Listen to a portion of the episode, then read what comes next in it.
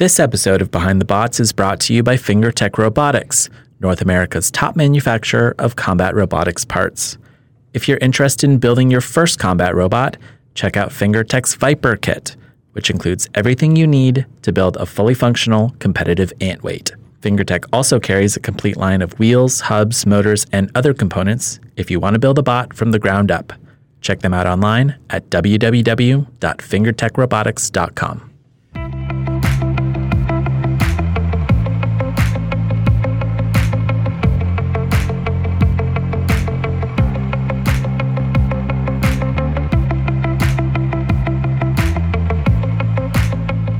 From what still appears to be 2020, this is Behind the Bots, the podcast that brings you the stories of the builders behind BattleBots. I'm Chris. I'm Luke. I'm Lindsay. And I'm Kyle. And today on the podcast, our interview with Hydra Captain Jake Ewert. We'll wrap up the show with this week's installment of Robots Around the World.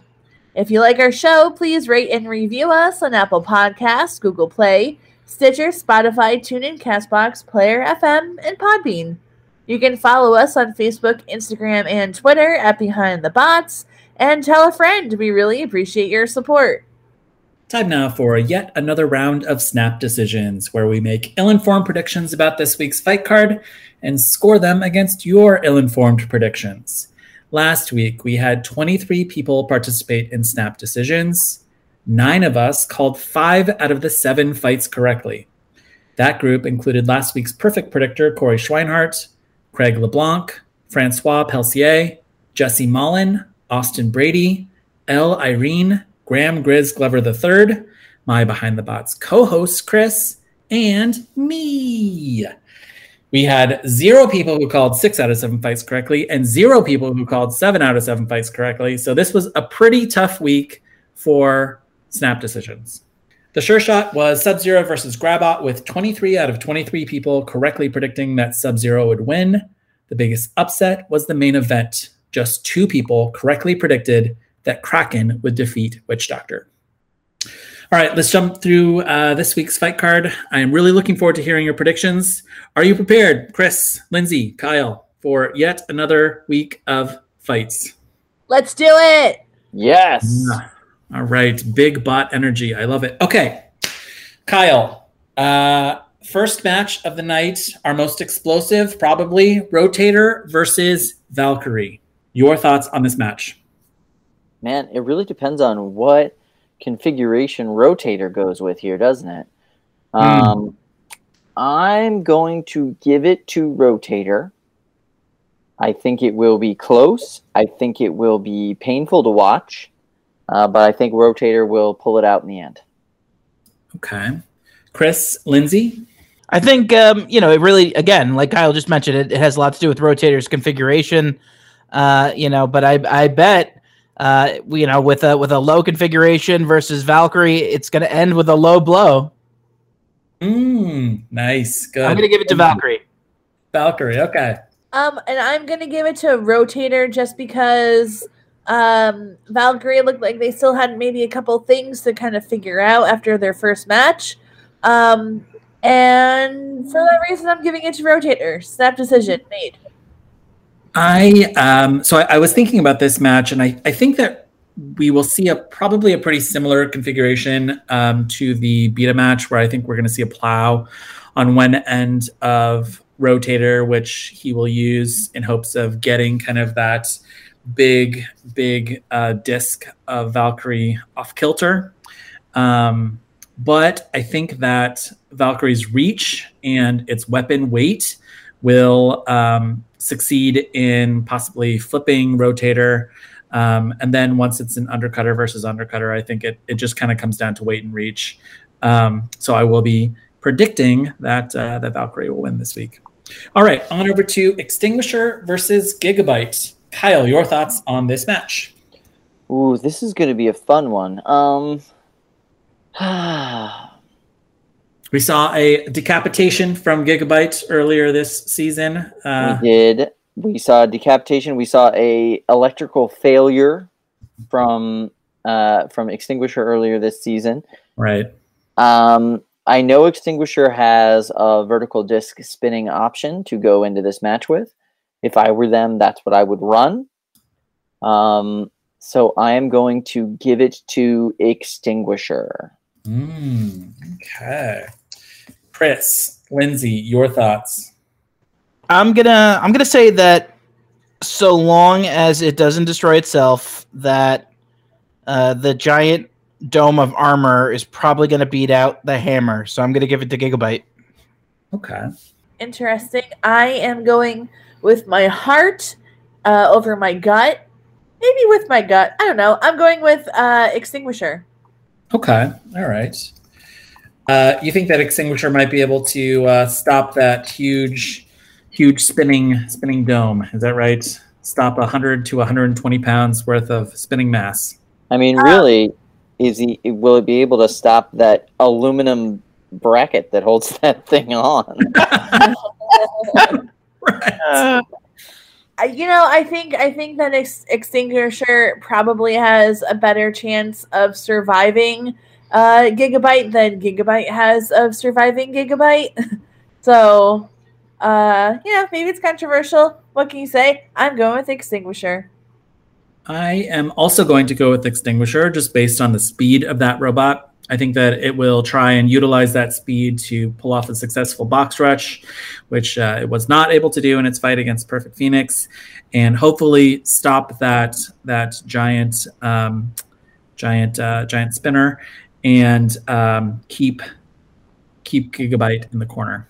So uh, so I'm also going to go with with extinguisher. Okay, um, honor to Slapbox versus Sharko. So uh, our second time seeing both of these robots. Uh, Slapbox, fresh off of a, a pretty punishing loss to Tombstone, and getting a, uh, a robot that is perhaps a bit more at speed. Kyle, your thoughts? Oof. Um, I am going to give this one to Slapbox because they will be able to win the low ground game. But uh, I think this is going to be a fun fight to watch. Um, and I think we as the fans are really going to win from this one. All right, Slapbox. Okay, uh, Chris and Lindsay. I think that well, Slapbox is one of actually my um, I guess what what would you call it? My fantasy league teams. Hmm. uh, as as like as like the long shot. Um, and uh, despite that, I will probably go with my uh, inner nine year old and choose Sharko. Sharko. Okay, Sharks over uh, over Slaps. Um, Lindsay, your thoughts on this match? So I agree with Kyle. I think that whatever happens in this match, it's going to be really, really fun.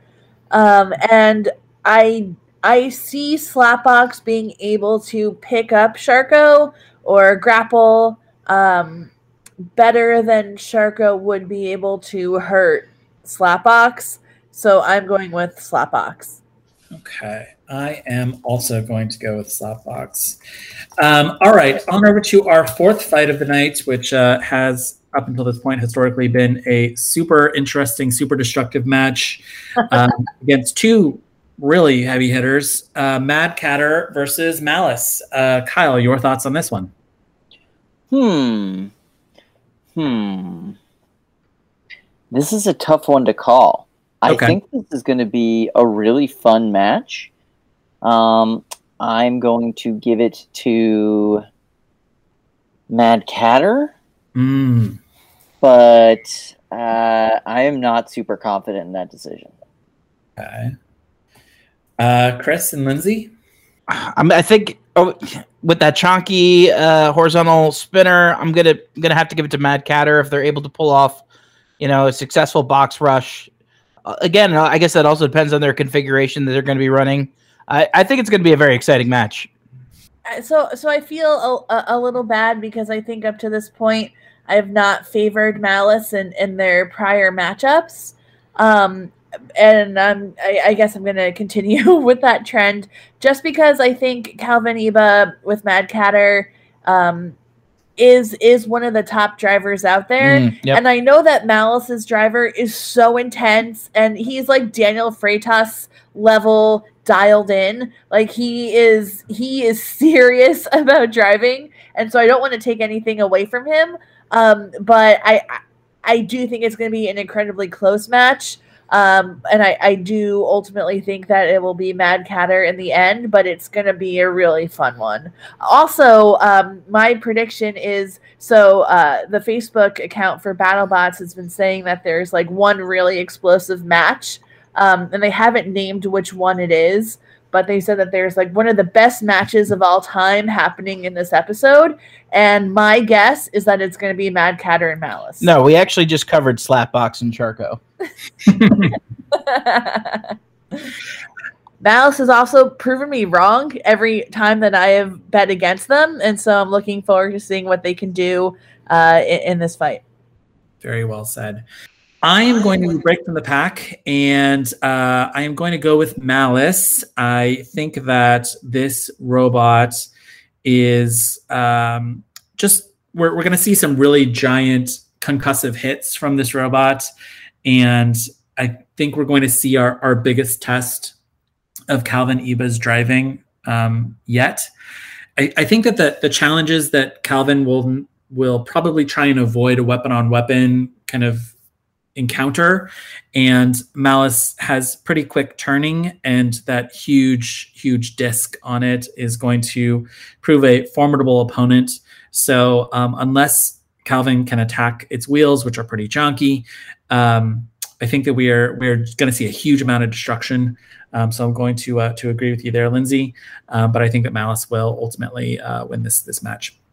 All right on over to adam 94 versus tantrum Kyle, your thoughts on this match?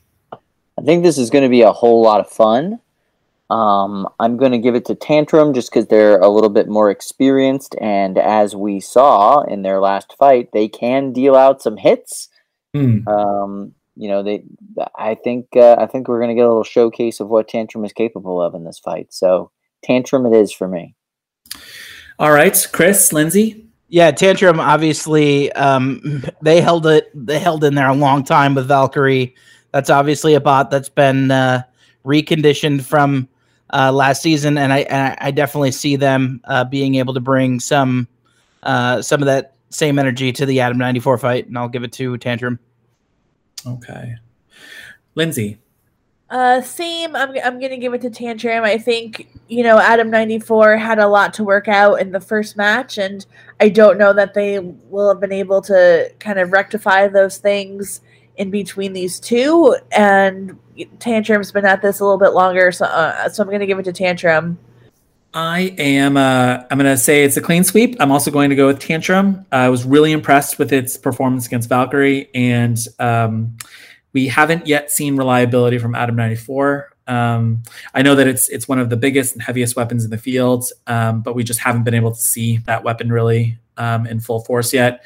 And I'm really hoping that we can see um, them work out some of those those kinks um, in, in this match. All right, uh, on over to Pain Train versus Smee. This is an interesting fight. Um, both of these builders, both Joe Fabiani and Evan Arias, they are really good friends. They both live in New York City. They've competed against one another um, at events across the uh, East Coast insect weight circuit, um, and they've helped each other as well in their respective builds. So it will be a friend versus friend match here um, from two rookies. Your thoughts on this fight, Kyle? Yeah, um, both of them had interesting first matches that we've seen so far based on the information that we got from that.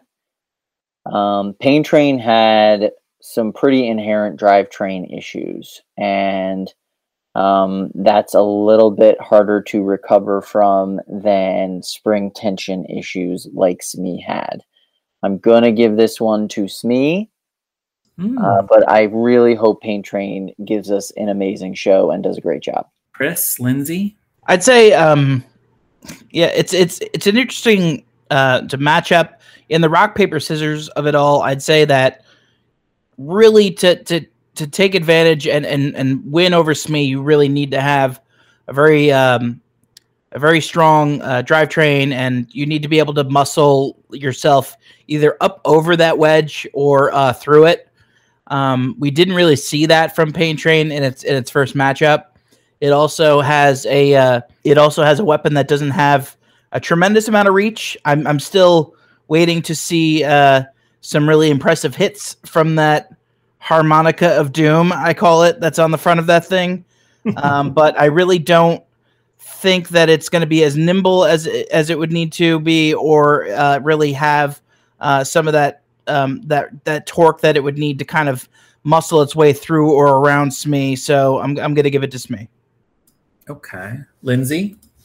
I wish that I had the statistics on hand for Shred It Bro versus Smee at Norwalk Havoc to see how this. Uh, I, I know that the Shred It Bro is a little bit different than Pain Train is, um, but I it'd be interesting to know how they fared against each other on the beetle weight level. Um, I think that this is kind of a crapshoot of a fight. It's going to be a fun one to watch. It's very difficult to call because Smee is such an unusual bot and we still don't really know so much how the how those weapons are, are going to work in, in a, a, lot of instances um, for that reason and just because i know that evan arias has um, spent a lot of time in the pits on his beetle weights and can probably get pain train up to speed after that first fight i'm to give it to pain train but it's really gonna it's really gonna be an interesting one to watch I'm not not super confident in my prediction. I will also go Pain Train um, because I am not confident in Smee's tiny little horizontal spinners at the ends of its drive pods. And with Evan's protected wheels, hopefully that'll be enough for them to avoid damage. I also think that Evan is eager to show off his pretty aggressive driving style, um, which we weren't able to see on the show in his first match. And my stretch prediction, if I can make one, is I believe that he will rocket himself over Smee's wedge, just use that like a ski ramp.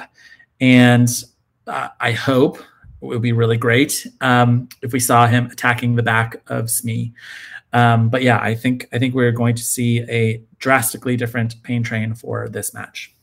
All right, and finally, over to our main event Uppercut versus Sawblaze. We saw a tiny, tiny, maybe half of a second shot of this in um, the BattleBots kind of preseason uh, hype video. And this is a fiery, explosive match. Uh, really, really looking forward to seeing this one. Kyle, your prediction for the main event? Yeah, this is going to be. I mean, this is going to be a great match. both of these bots are so well suited to fight each other. Um, this is the rock versus rock of rock paper scissors, right? Mm. Um, I am going to give it to Sawblaze. I think that is simply because there are more configurations that Jamison has in his toolbox that might give him a little bit more strategy options in going against uppercut that said, building a strategy against uppercut is just hard. Chris, Lindsay?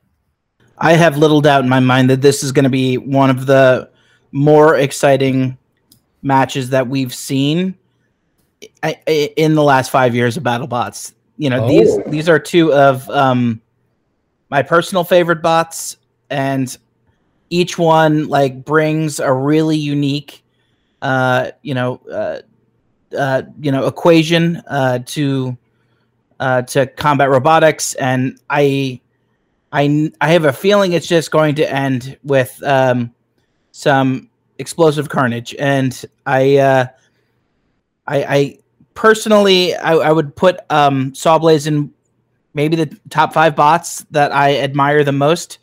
Mm. Uh, however, I really I I would never want to put my bot, especially one as in- intricate as Sawblaze, into the arena with uppercut. The thing is gnarly, and I'm going to give it to uppercut. Okay. Lindsay, are you sticking with the Sabes uh, and and Jamison Go, or uh, breaking with pack and going with uppercut? I am going Sawblaze all the way. Uh, Chris, I'm I'm sorry to hear about your decision. We're gonna have to talk about that later. Um, no, I I I think that a lot of okay, this is how I envision it happening. Whether or not this is what goes down is probably not. But I think that Sawblaze is able to you know, um, uh, what's the word? Um, like not retract, but they're able to take their weapon out of harm's way uh, when they need to because of how it articulates. And so I think that they will definitely take damage from uppercut. I believe it will mostly be like surface and and uh, uh level and and maybe on the upper part of those wedges. Um, but I think that they are still going to be able to uh, outdrive uppercut because of how nimble and just the sheer control power that Sawblaze has. And so I think it's going to get beat up in the process, but I think they're still going to be able to uh, get them into a corner, get them against the wall, uh, be able to stop that blade, and um, and still do some damage uh, w- with their like way more powerful weapon this season compared to, to other seasons. That's how I envision it happening. Um, but to use Chris's favorite quote, you always have a plan until you get punched in the face. And that is uppercuts, you know, MO. They are going to punch you in the face. Uh, so who knows what's going to go down? Uh, yeah. It'll it'll be fun. I am. Uh, I'm going to go with uppercut. I'm, I'm going to agree with Chris um, for mm, two reasons. One, uppercut has that that pretty interesting design where you can flip it on its head and it's fully invertible. Um, it just kind of turns around and comes right back at you. And Sawblaze, with its, I mean, I, and I would agree, it, it, would be smart if they tried to keep their their weapon out of play until they were able to land a really good hit. Um, will be a control bot, and we'll try and wedge uppercut around. Um, Sawblaze has a really powerful drivetrain, but uppercut's pretty fast and um, it can't be flipped. So, um, so I, I think that this will come down to maybe one or two moments where there's a tactical error on Jamison's part. Um, also, I mean, like un, unfair as a as a factor, but we saw this gigantic fireball in the um, in the preview of this match, and uh, there's only one bot that has fire here. So I mean, I think um, it indicates that you know something definitely got got damaged on on Sawblaze.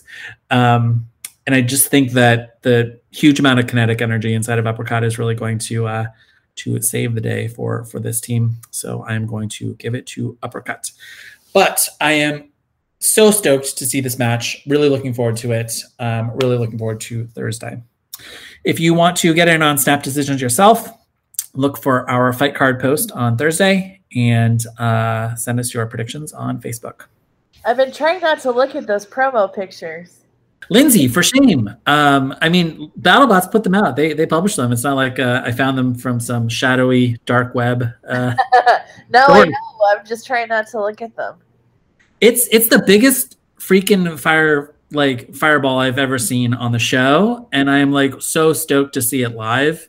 Um, but you know, I mean, it, it really doesn't like indicate what way the the the match is going to go because it's literally just one half of a second, you know. Um, okay, I know. That's fine. Yeah, but uh, but it's pretty good. Time for this week's combat robotics news. I have two news items for you today. First up, BattleBots is encouraging its British fans to sign a new change.org petition that's designed to show British broadcasters that there's enough interest in the show to pick it up this season. The petition currently stands at a little over 1,400 signatures as of Monday, and they'd really like to get it to 10,000 signatures or more if possible. If you're British and you're listening, we'll include a link to the petition in this week's show notes or head over to the BattleBots Facebook page for more information. And finally, I want to highlight two merch stories to close out this week's news. First, the team behind Huge is hoping to give away some free stickers this week. Send them a self addressed stamped envelope and they'll drop a couple stickers in the mail. Check out details on the team's Facebook page. And Las Vegas based Jackpot is back with yet another limited edition t shirt for the Sin City Slasher, a reference to last week's win over Ghost Raptor and them making the title of last week's episode. I can say personally, I bought their last limited edition t shirt. It's super great quality, so I would highly recommend it. Check it out on the team's Facebook page or on their website, www.vegascombatrobotics.com. All right, let's switch gears and get into our recap of episode five. This was such a great episode. Uh, we saw a lot of destruction, a couple of very convincing knockouts, good driving, and Kraken in top form. We saw multiple bots get ripped apart, and somehow the Hydra match has managed to overshadow everything this week. I feel like it sucked out all of the air from the room. Um, and uh, it's it's I mean like this this was on balance just one of the very best episodes of BattleBots that I've seen in recent years. Um, I really want to get into the huge Hydra fight, but first, let's get into our recap. Um, I'd love to hear your thoughts on these matches. First up, Black Dragon versus Claw Viper. Uh, this was a match between two of the most nimble bots in the field. Claw Viper is so incredibly fast. They were saying on the broadcast that it can get up to 20 miles per hour in half of a second. Claw Viper captain Kevin Milcheski attempted the box rush but ran into the wall and never really looked right after that, appearing to lose his grappling arm, some smoking, and uh, got counted out twice. We saw much better driving in this match from Black Dragon, who earned a convincing knockout in 93 seconds and improves to 2 0. Your thoughts on this match? I loved it. I thought this was a great match. Um, it was nice to see Black Dragon look like Black Dragon again. And um, yeah, I was happy to be very wrong about my predictions. It, um, you know, Claw Viper, I still we haven't seen really great grappling from Claw Viper. We've seen a lot of speed. We've seen a lot of kind of toughness with its wedge. Um, you know, is Claw Viper a true grappler? I mean, uh, any any thoughts on that? I mean, do we have a, a law machine that has somehow found its way to sneak onto the field? No, I think uh, that lifter can definitely lift. Um, I don't know if the the grabbing arm can really grab, just considering it's UHMW. Uh, it's more there for control, uh, but but they can definitely lift. I just don't uh, think they had any opportunity to do that in this fight. And how are you going to lift a bot that's like four feet long from their first fight? Um, I would also say like the the improved driving from Black Dragon is um, one of the more interesting factors in play here. We saw such incredibly good driving last season and kind of so-so driving so far in 2020. Um, so it is good to see them back in top form. Really looking forward to seeing their their third fight in the box. All right, on number two, Jackpot versus Ghost Raptor, which was a super destructive match. As a fan, I would describe this as simplicity versus complexity. Uh, they kept hammering home that Jackpot is a $4,000 bot that looks very simple, big weapon, big reach, not a lot of frills. Whereas Ghost Raptor is complex. It looks complex. It is complex. It's got this horizontal spinner attached to a lifter, this super wide stance that invites trouble if they lose that spinner, uh, which they did. Decapitated by Jackpot in one of the kind of first explosive moments of the 2020 season, like really kind of a cool defining moment, I would say. Um, and then just Jackpot went to work and tore off one side of, of the drive from from the frame. Um, after the match, Ghost Raptor said they suspect two things went wrong. Their blade wasn't spinning fast enough, and they failed to weld the shaft support pedestal to the head weldment, which just allowed Jackpot to pop off their their huge huge blade. Big win for Jeff, a very convincing win, and Jackpot improves to 2 and 0. Uh, it certainly clinched its spot in the top 32. Your thoughts on this match? It definitely proved that it could, you know, drop a big hit. And, uh, you know, I, there's there's so much uh, talk about, and, and we and we see it in some of the interviews that they do on the show about this, like, you know, this romanticized top 32. Will they make it? Will they not make it? I mean, there's, there's, there's what, 54 teams? Yeah. And, and 10 bots, there's 10 bots out there that probably don't even start. So, like, you know, if your bot is 2 and out, you're going. And yet we're asking some of these builders, like, all right, you're 2 and 0. You've just decapitated a really expensive bot. Do you think that you've impressed you know, the judges and the decision makers enough to have earned a spot in the highly coveted top 32. What say you? And it, it's like, yeah, yeah. I mean, my bot starts. I'm gonna be in the top 32. and we're gonna we're gonna probably see bots that are 0 and 3 in the top 32. Chris, Chris, you're you're destroying the mystique of this show. All right, you're you're you're you're pulling back the curtain. All right. That hot take was too spicy, Chris. It hurt my tongue. just turning into a like a, a jaded old man. Uh, um, this to me was uh, uh, exemplary of kind of the new school of thought versus the old school of thought. Um, and also, you know, uh, a guy who can build a slap together quick bot, a quick bot really fast versus a guy who does a whole lot of meticulous planning and um, thinking before he puts his bot together. And uh, you know, we saw the example of uh, what happens when that when you got your meticulous planner versus your guy who can get it done real fast. So, you know, it was a fun match. Um, it was really cool to see. I, I did not think it would go this way, but I can't say I'm surprised. Uh, Yeah. I know in in the preseason there was a lot of buzz around Jackpot when we would ask builders, you know, who who are you most looking forward to seeing? Who are you impressed by? Uh, Jackpot came up a lot, and after the first fight, I was like, oh, I, ho- I hope we get to see something a little more from them.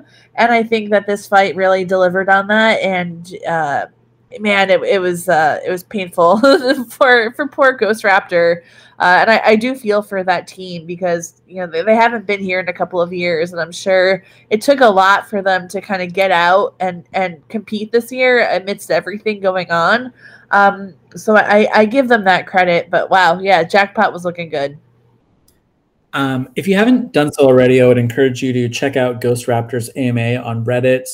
Chuck Pitzer, the um, the captain of that that team, is a super thoughtful builder. He's put a lot of of time and energy and thought into it.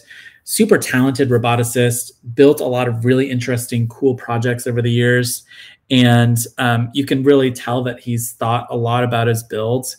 And um, yeah, I mean, it's kind of like the uh, the super trained, intelligent boxer uh, that gets caught in a street fight with somebody who wasn't expecting it. You know, like really, jackpot is is there to do one thing. It is it is very deep sec deep six esque, and um, you know, it's it's all about power. It's all about reach. Very simple design. Um, and sometimes that that is really the most effective um, when when it comes to a, a matchup like this. All right, on over to our most lopsided match of the night: Sub Zero versus Grabot. Tough first match for Grabot captain Ben Davidson, who's trying to build a new type of weapon um, and bring it to BattleBots. Uh, these little metal hands that are capable of opening and closing, lifting and twisting. Um, I really wish that we could have seen more of these hands and what they could do. Um, but in reality, this really was was Sub Zero's match from um, from the very start. Uh, just flipping Grabot over and over again. Um, good to see new captain Logan Davis getting a win and some good flips in. Your thoughts on this match? Love seeing a Sub Zero that is working the way it is supposed to. Right. Uh, yeah. I was gonna say I love seeing Sub Zero in a squash match, and it was really nice that this time Sub Zero was not the one getting squashed in said squash match. I I'm I'm interested in what those little hands do and kind of what the uh, what the thinking was, the strategy behind the hands. You know, um, Ben Davidson obviously is a big BattleBots fan. Um, he listens to the show as well, so hello Ben. Um, but I mean, like as as you're as you're sitting on your couch and you're watching TV and you're looking at Tombstone and you're going, I know what I'm going to do. I'm going to go to the garage. I'm going to build a robot that can compete uh, against all of these huge robots, and they're going to have these tiny little metal hands. So like. Um, I want to I want to know I want to know what those hands do. I'm like so curious about the hands. I want to see more hands, you know, and I want to see Grabot do what Ben envisions it doing at least once in this season. I agree completely. I really, really, really hope that we get to see Grabot come back and at least show us like what what that does because it's really a mystery at, at this point.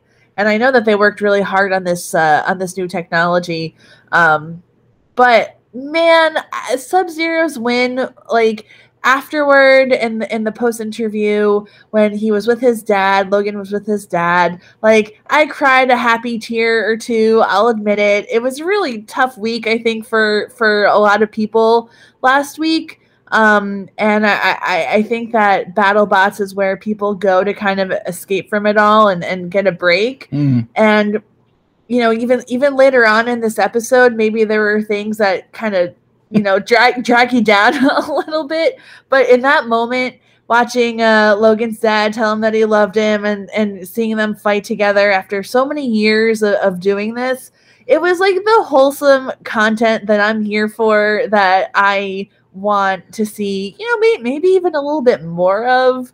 Um but it was it was such a gratifying win for them and i was so so so happy.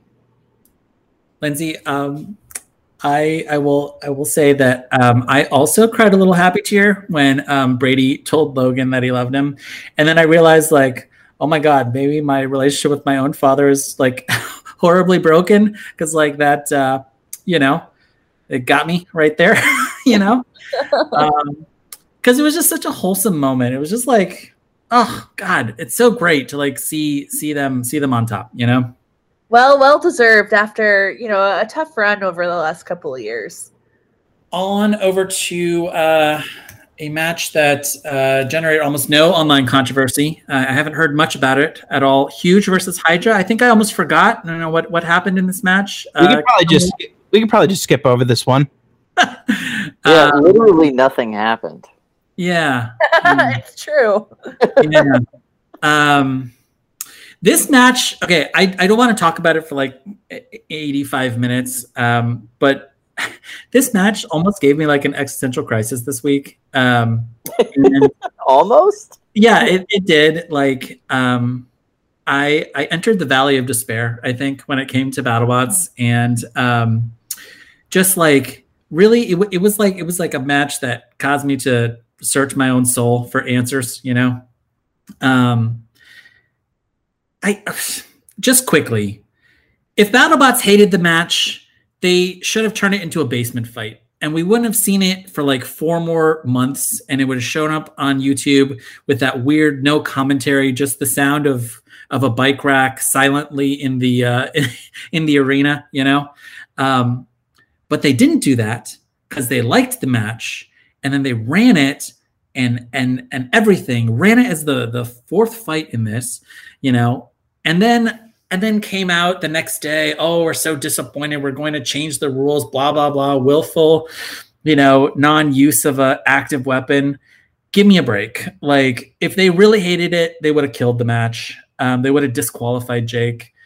They didn't do either of those things but instead um, poor team Whyachi has just been at the receiving end of so much controversy this week. Um, so that's what i have to say about that If uh, if we haven't had the privilege of interviewing the producers of the show and of BattleBots on this show, then I would like to think of the producers in this instance as Emperor Palpatine on his throne, just you know, twiddling his fingers together, saying, "Yes, let the hate flow through your hands. Yes, ha ha ha."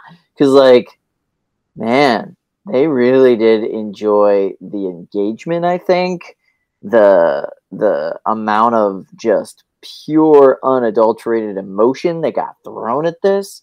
Hmm. Um, it has made moderating the BattleBots group very difficult this week.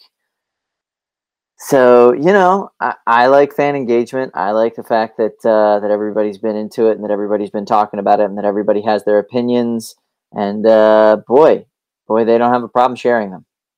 Boy, don't they? is it positive for for the show though you know to have hundreds of people upset at a team like, is Yeah. it good for the the health of the show really Yes, yes, it is because what BattleBots understands, I hope, is that engagement online brings you viewers, and what gets you engagement online is anger and hate. That is what gets people to comment on Facebook, especially. the algorithms are specifically set up that you see more of what you are angry about, you see more of what other people are angry about. That is part of the big problem with Facebook. And in this particular instance, I believe um, that the BattleBots producers are using that to their advantage. I think it's too also a kind of perfect storm in that um, Jake doesn't mind being the heel on a TV show. You know, I can't I can't imagine what the what the backlash would be if this was you know one of the most beloved kind of family friendly builders in the sport. I don't know who's who's the most popular builder. Um, I think Hal Rucker from Duck would have a yeah fair, yeah just the sweetest, nicest guy who designs beautiful robots. yeah. Or like you know if if Will Bales came out with a mega rake, you know, and pushed around huge instead, people would be like, "Oh my god, it's Will! Oh, he's so amazing," you know. But uh, but it's we Jake. saw the double the double rake versus huge. yeah it didn't work. Yeah. I don't know. I don't know. Anyway, we're, we're going to have Jake on. He's going to talk for like an hour about this whole thing. Um, really good interview. Um, and, uh, and he kind of gives his perspective on it, which I think is nuanced. Um, all right. didn't cover in the interview that I feel like should be said is historically speaking, this is totally in character for Team Whyachi. They are the ones that exploited the walker rule in the original series and brought a shuffle walker in order to get the weight bonus and take advantage of that weight bonus.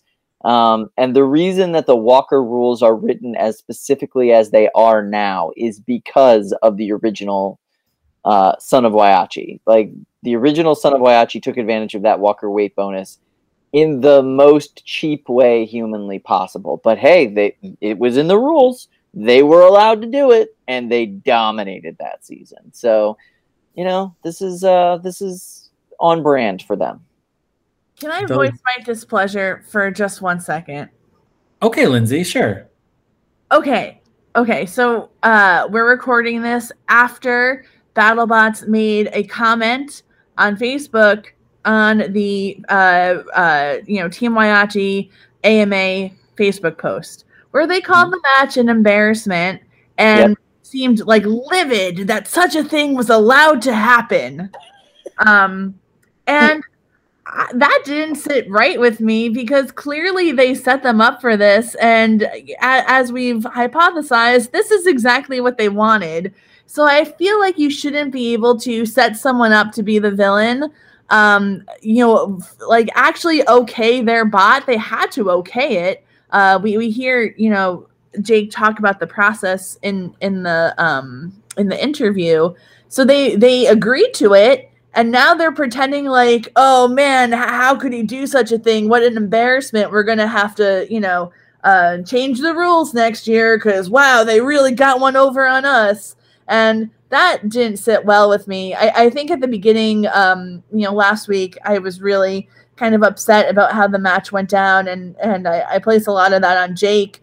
Uh, but as, as I learned more, it, it seems really clear to me that this was, like you guys were saying, exactly what they wanted, and it was it was uh, preordained by the producers. But if, if you're gonna do that, that's fine, I suppose. Even though that's not my first choice and what I want to see in BattleBots, I don't want to see kind of cheap manufactured drama. I want to see um, good fights and I want to see the science behind it and I want to see the engineering feats and, and that kind of thing. That's what I'm I'm personally interested in.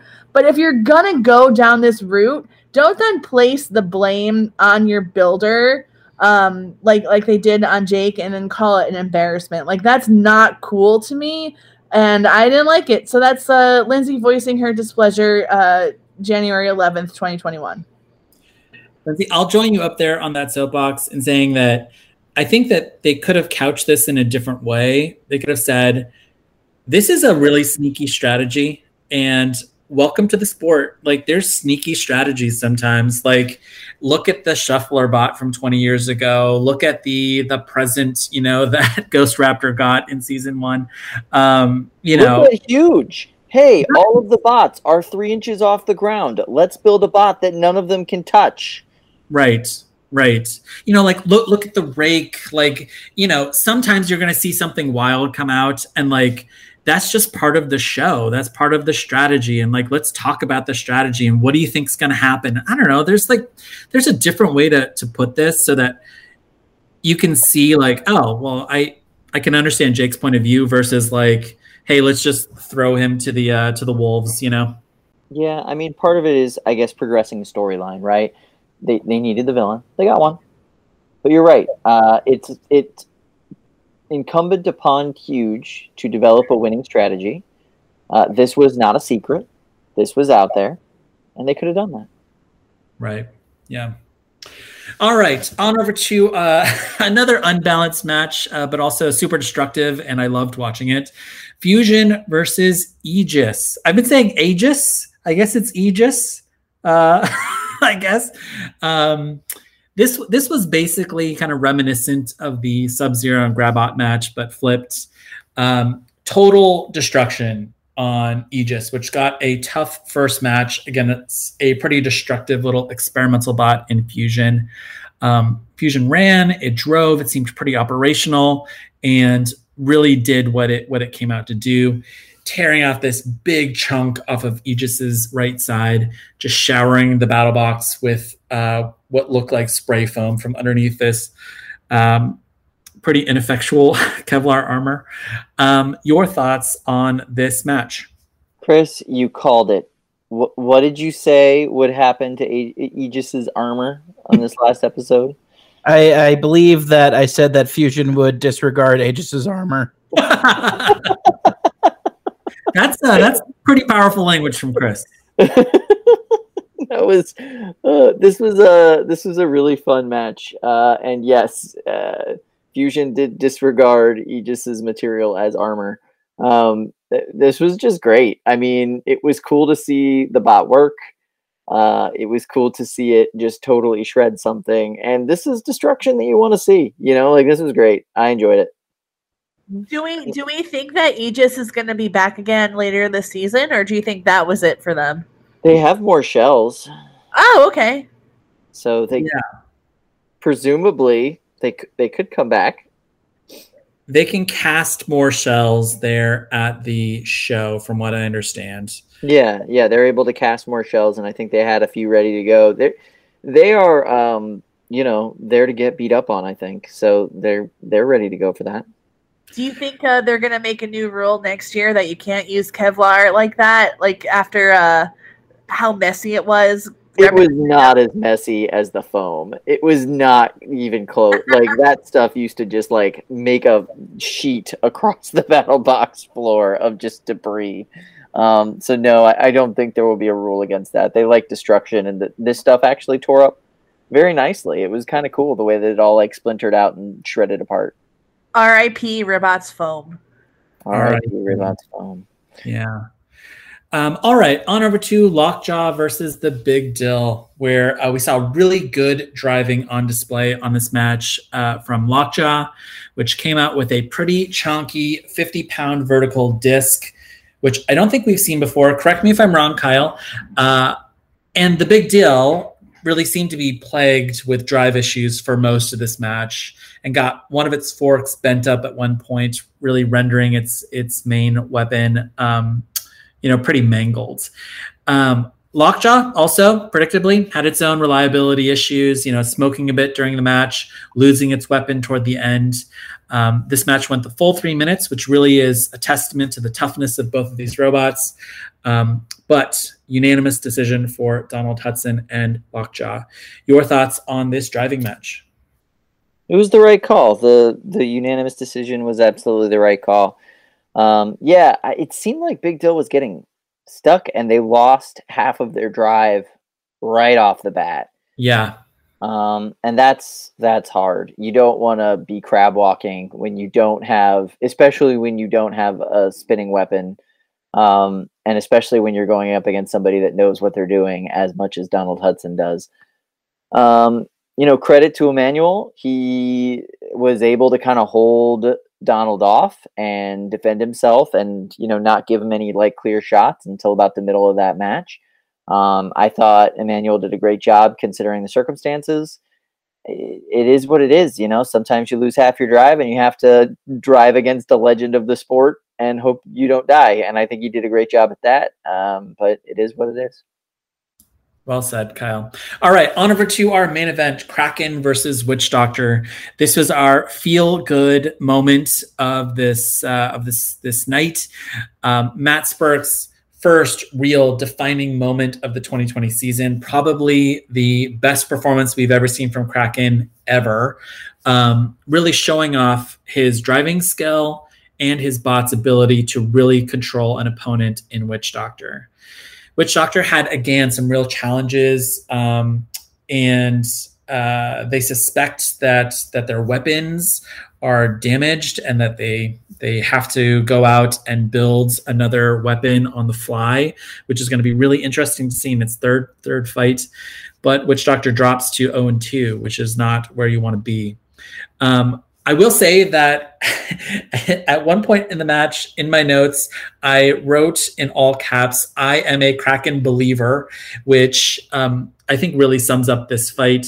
Um, if you had any doubt in your mind that Kraken is a totally competent, tough, fast, hard hitting robot, this match was really the match that kind of put all of those questions to rest. Um, your thoughts on Matt's really big win this past week? In order for Matt to win this fight, he had to do everything right, and he did. Well put. That's true. That that's like uh, all you have to say. But I mean, he had to do everything right, and he did. He crushed it. Uh, th- there is, you know, broken weapon aside, there there is nothing you can take away from Matt Spurk in this match. He drove like a demon and won hands down fair and square. Great match. I have to say, when it went to the judges, I was terrified Mm. because Fair.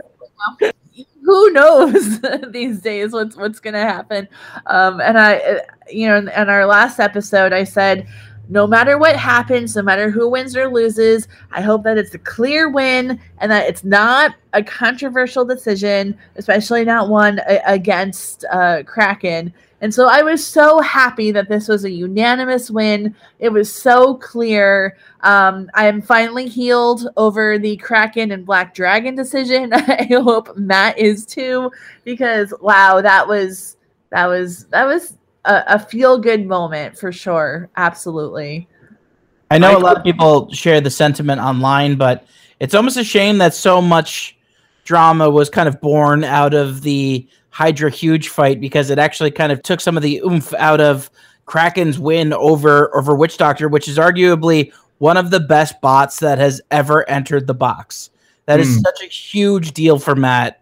And um, you know, yeah, just like Kyle said before, it was impeccable driving and no mistakes and didn't really give Witch Doctor the opportunity to, you know, get around it, get to those wheels, to uh, you know, to to to come up on on, on its uh, on its backside. Nothing. It was uh, it was just a flawless it was a flawless match for Matt. Well said.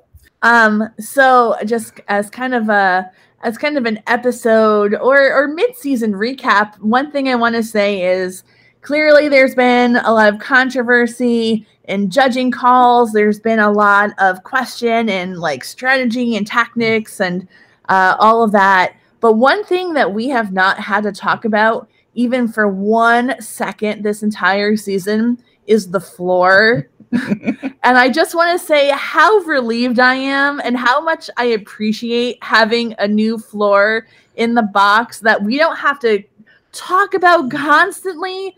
Um, it's it's really refreshing. It's really nice. It, it makes the sport feel a lot more legitimate. That you know bots aren't literally getting hung up because of uh, damaged pieces of the floor. And so for that, thank you. Amen.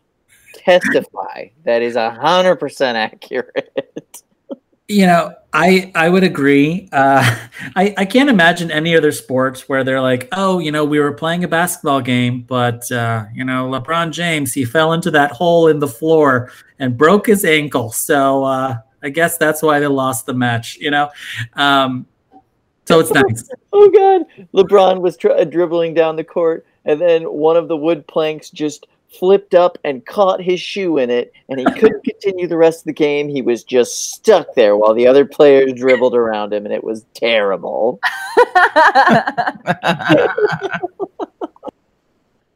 And that's it for this week's predictions, news, and fight night recap. After the break, our interview with Jake Ewert from Hydra.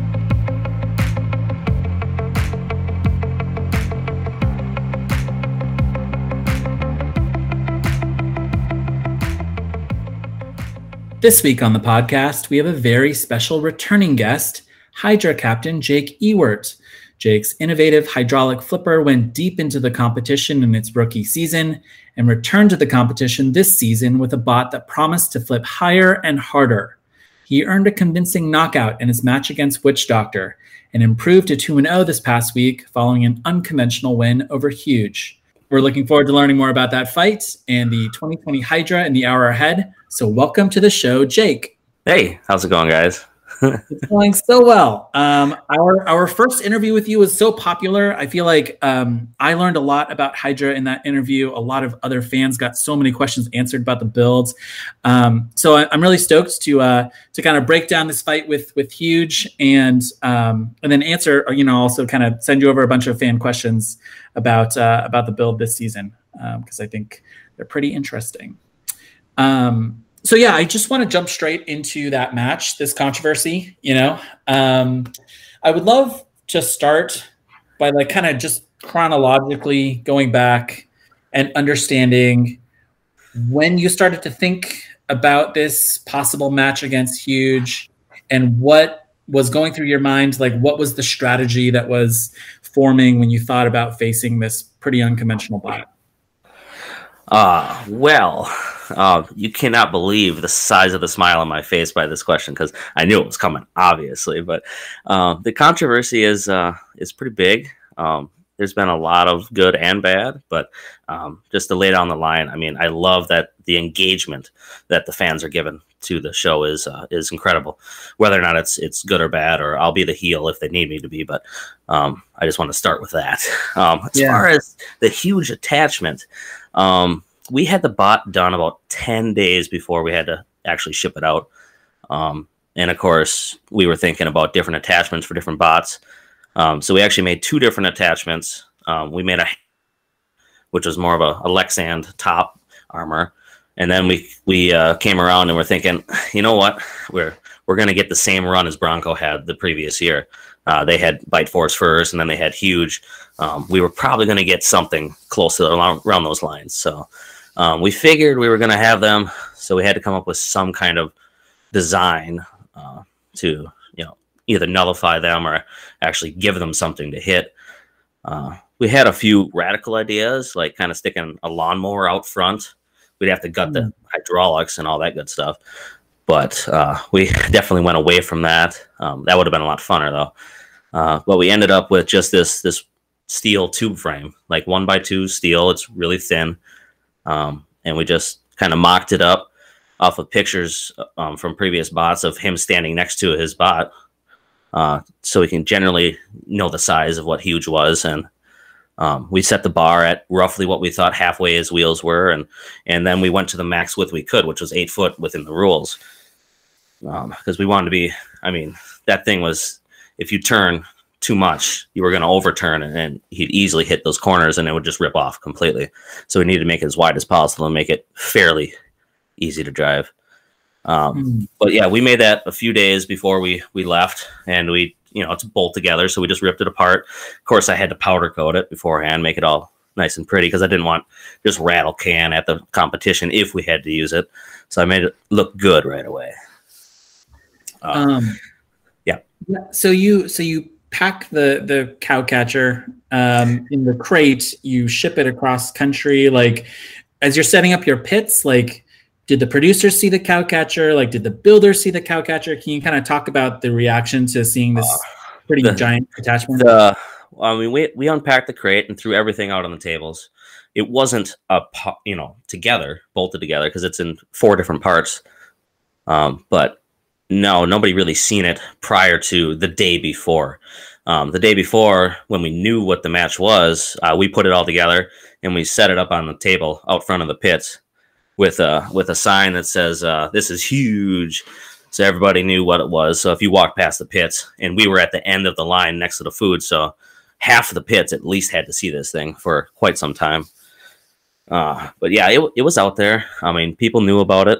Um, we uh, we bolted it on the bot, and when uh, Greg comes around and does his you know inspections of the pits and just talking with random people, we we got on to talking about the fight and how you know if this thing actually worked, it was probably going to be pretty boring.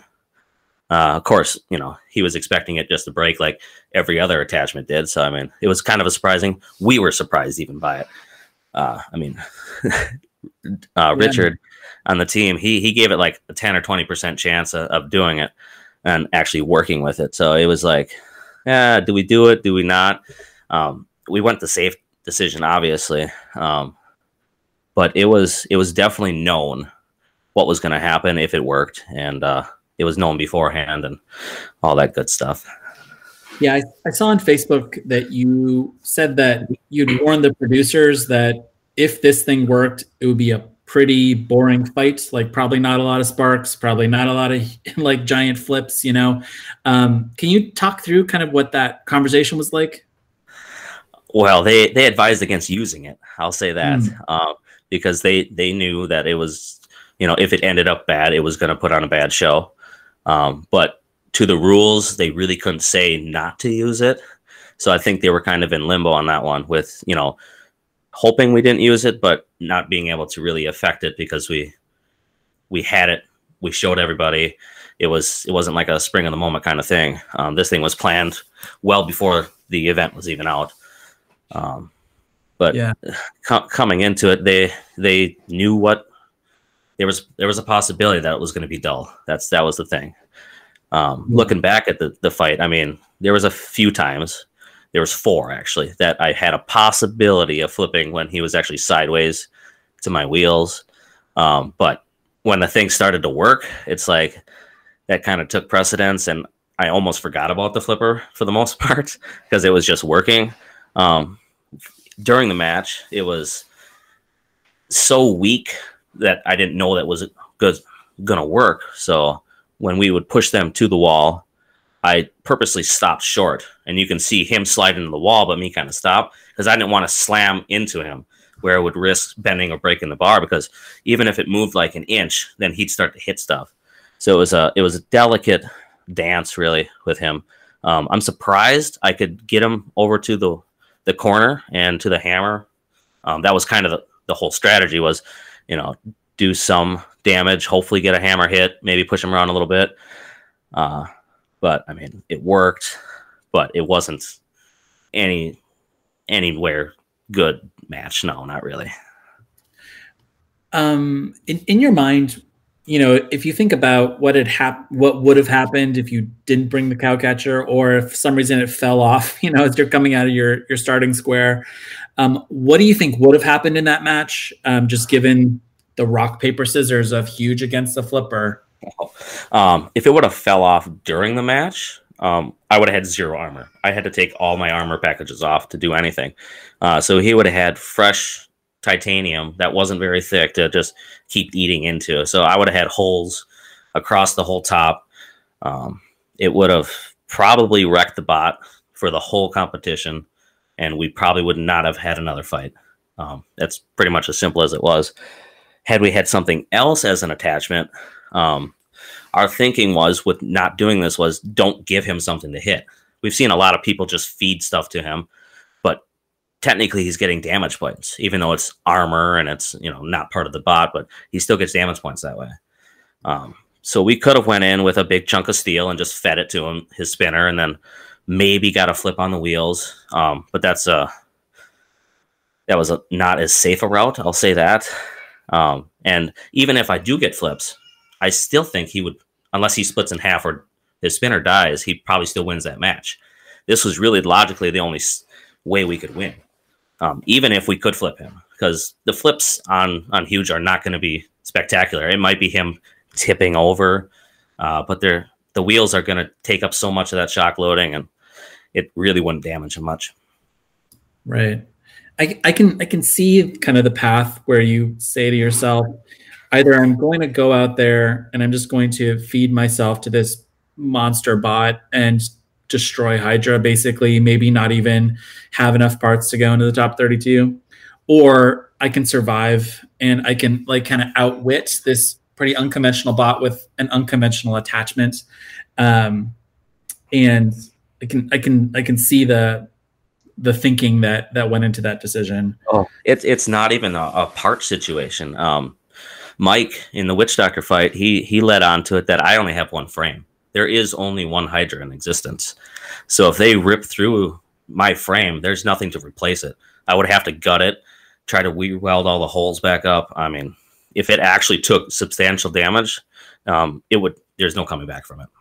Yeah, um, you know, like the show obviously edits things in a particular way. And i'm curious you know when you're actually there you go back to the pits you've got your winners chip you know against huge. What was the reaction from the builders? Did they come by your table and talk to you about the match? Um, did you hear about it in the food line you know? Um, can, can you talk about what happened in the days after that match? I wouldn't say they came up and congratulated me on it um, but there's there was definitely um, they could see my side and they can see Huge's side. So there was there was already back and forth um, at the event. Uh, but I mean, I did what I had to do. It it is a competition after all.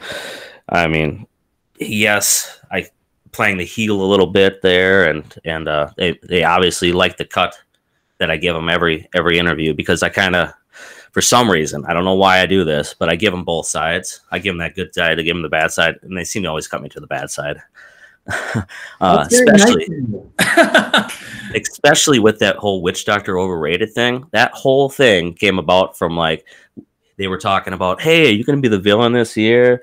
And then of course I said something like, oh yeah, I mean if I was going to be the bad guy, I'd say like insert witch doctor's overrated.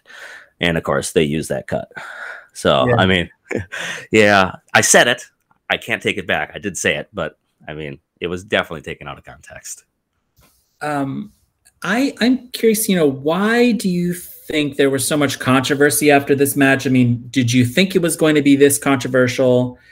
And then I guess also kind of a follow up. Did you think that the match was going to go this particular way? And if it went this way, did you think it was going to be controversial after it, it hit the air? If it worked, it was going to be boring. Um, I didn't necessarily think we are going to win with that. Um, maybe the hammer hits would do enough. I never would have thought it would have been um, a unanimous decision um, whatsoever. Um, as far as controversial over the last months, I didn't think twice of this. Um, I really didn't think it was going to be that big of an outrage. I thought, oh yeah, okay, it's a lame fight, and then people just get over it. apparently not. But uh, I'm I, I roll most of these comments off um, without too much thought about it. I mean, I, I like it. I mean, it's it's engagement, I guess, uh, with the with BattleBots and, and with the TV show. So it's it's showing that if the fans can get emotional about a show, that's a good thing. I mean, yes, they're mad at me, but they're engaged. So I can't ask for anything better than that. At least it gives us all something to be emotional like about in the world today. Yeah, yeah. I mean, there's a lot of stuff going down that's not so great. So, uh, if I can lighten up a you know a little bit, so to help everybody. Yeah, it was a it's a slow news week, Jake. So thanks for giving us something to talk about for sure. But apparently, it's the only thing to talk about for the last five days. Speaking of, uh, I, think, I think your uh, your cattle catcher barricade that you've fabricated would be really beneficial to some of the folks down in DC to keep uh, some crowds out of Congress. Yeah, yeah, the the peaceful protest bot, right? Just keep pushing them around. All right, so uh, I wanted to get into some fan questions. We have a great many, much of them. Oh, uh, really? I hope not. we have so many. Um, so we're gonna get the the big fan questions, the uh, cantankerous fan questions, if you will, out of the way first. Sure. Um, so I'm gonna read a four part question by Alexander Archer. Um, Alexander asks, "Why didn't you listen to the referee when he ordered you?" To free Huge from the corner. Surely that's not good sportsmanship behavior and would have disqualified you from the tournament. Now, I don't know if he sounds uh, you know that disgruntled, but I read it that way, and uh, it, it sounds that way when, when I read it in my head. So Sure, um, I, can, I. Can take that. um, the the whole thing was is production knew about this. Mhm. I'm pretty positive that the refs were primed with that pin call instantly. They they knew that if it worked, it was coming, so he was ready to call it. And he's 70 feet away on the other side of the box. He can't actually see if if Huge is pinned or not. Um, the whole back away was just me trying to state my point that he could actually move. Now, technically, you know, it's part of the rules and all that good stuff. We won't get into the pin right now, but um, that was the whole thing. Was I had to state my point. Um, he must have liked my argument because he he uh, did not disqualify me or do anything wrong. I mean, he liked my case, and I, I that's that's all I could do with it. I mean, you if weren't he would have touching him, you weren't touching him. You know, like, I mean, he did give me the warning, and then obviously I backed away, and then you know the fight continued. So. All right. So next question from Alexander, along the very same vein. Why did the judges pick you as the winner despite not using your primary weapon once against Huge? We just had the exact same controversy in the Beta versus Rotator match.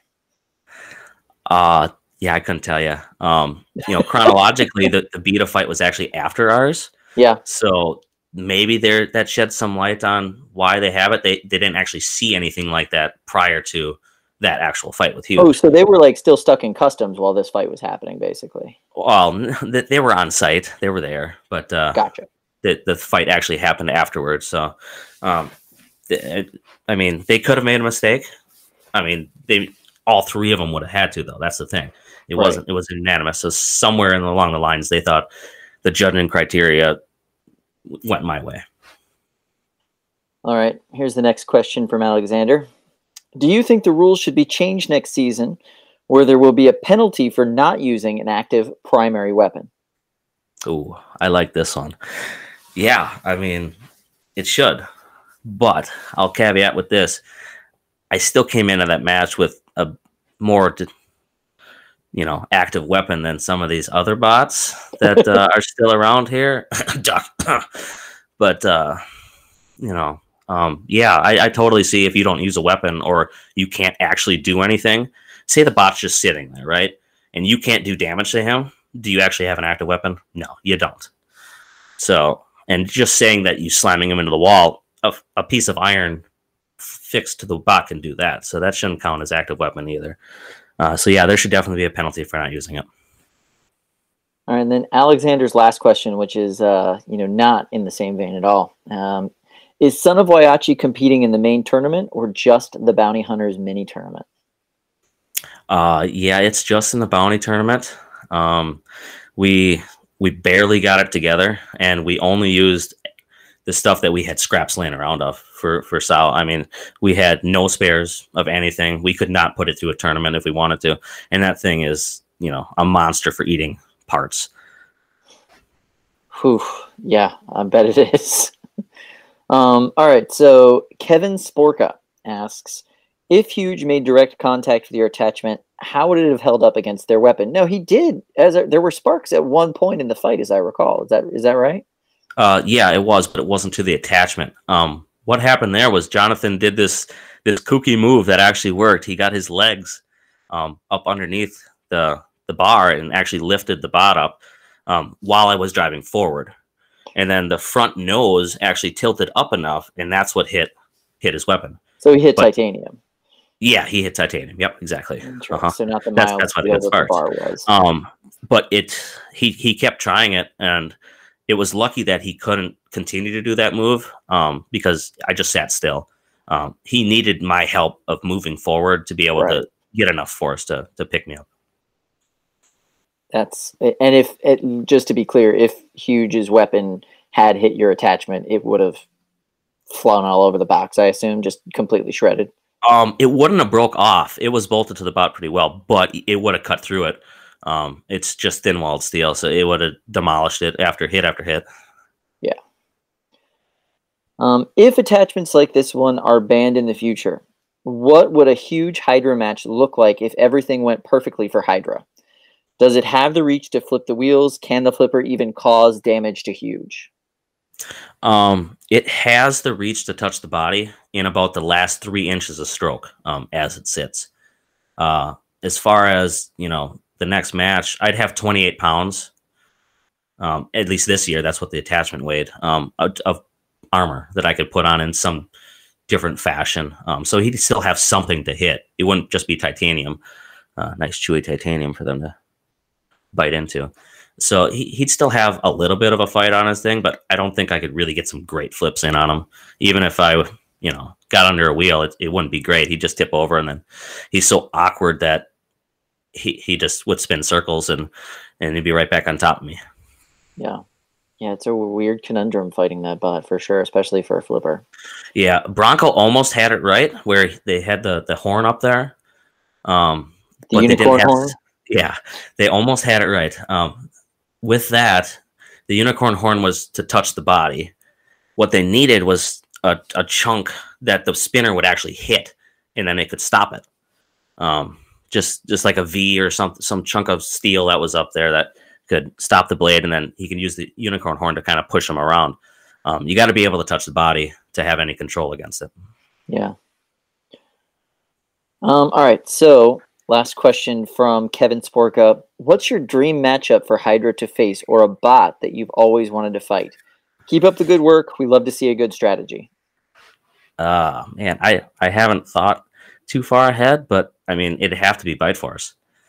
I mean, just the the chance to try to try to take down Polly, uh, since he's such a good friend, um, and since nobody else really has found an answer for him, I I, I want to see if my front end, which was kind of designed for him, would be able to work against him. Yeah, he's uh he's a popular answer to this question. Well, sure. of course, everybody wants to take down the top. All right. So next question is from Noel Villegas, who writes a couple of questions. One, how dare you? Two. um, I dared. I dared. How did you make weight for the cow catcher? Was Hydra just underweight? Oh, I got to the hydraulics. No, dude, that was the the worst thing that people said online. Was I just completely gutted the hydraulics and I just completely cheated on the match? There's that is absolutely not true. Um, that the hydraulics was perfectly functional. The flipper worked. Um, BattleBots released video of that um, of me testing the flipper beforehand with my little pop that I do, so I don't do a, a full dry fire. Um, and the flipper would have went all the way to the top. Um, the the cow catcher was high enough that the flipper could have went up and, and not actually touched it. Um, I forgot the question though. So no, you that you answered all that. Was Hydra just underweight? But you Oh. said you got rid of all of your armor. Like basically yeah, I took I took off for- all the wedgelets. Um, and, and there's we got AR plates that we bolt onto the front face as well that we we took completely off, and then um, we put the attachment on. There is more weight we could have taken out of it yet. Uh, we can take out two sets of batteries, and we can take out the back wheels. Uh, but I wanted to leave as as much base config as I, as I could. So just taking off armor and bolting on new stuff. That way, everything can be done from the outside of the bot instead of having to open it up. Um, so they had a third question, which you pretty much answered, which is, uh, were you trying to be the villain, or was it edited to make you look that way? And I think your answer is kind of both. Uh, yeah, Um, definitely both. I mean, if, if it's good for the show, I'll, I'll play it. Um, I, I won't deny that. Um, and have you embraced it at this point, being the heel? Have you have you like embraced that role? Oh, I wish it would come o- come off as actually being the heel, not just a jerk. Um, but uh, I mean, hopefully further on with some of the cuts I got, um, maybe I can look, you know, more villainous, get my get my evil laugh on, kind of thing. I think you should go more Ric Flair. You know, throw some woos in there and like you Oh, know, yeah. talk about your Rolexes. I, I definitely don't uh, go woohoo. Um, that's, that's that's not me. I don't get too excited ever. All right, so we've got some uh, a two-part question from Sumi Shik. Um, the first question is, uh, you know, kind of also intended for us. First, this is for the hosts too. Do you think each show is constructed to have a controversial match in each episode? However, the real order might be. I actually, I do have this theory. I think that uh, I think that this season in particular, they they did spread out those controversial fights, especially since we know the beta match did not happen at the same time as the rest of the matches in that episode. But what are your thoughts on that, Jake? Um, for the most part, that it's not. Um, we actually have a list of of every fight that went in in order, um, and they're they're not doing too much jockeying around of, of the positions of where they fought and in which episode that they aired it in. Wow. So this tournament just had like every day or uh, uh, like twice a day you'd have these moments where everybody was like come on! Like uh, I mean, at the filming yeah for the for the most part it's it's been um that way. I mean i think there was two fights that maybe got switched so far but other than that they're pretty much in their right episodes. Wow.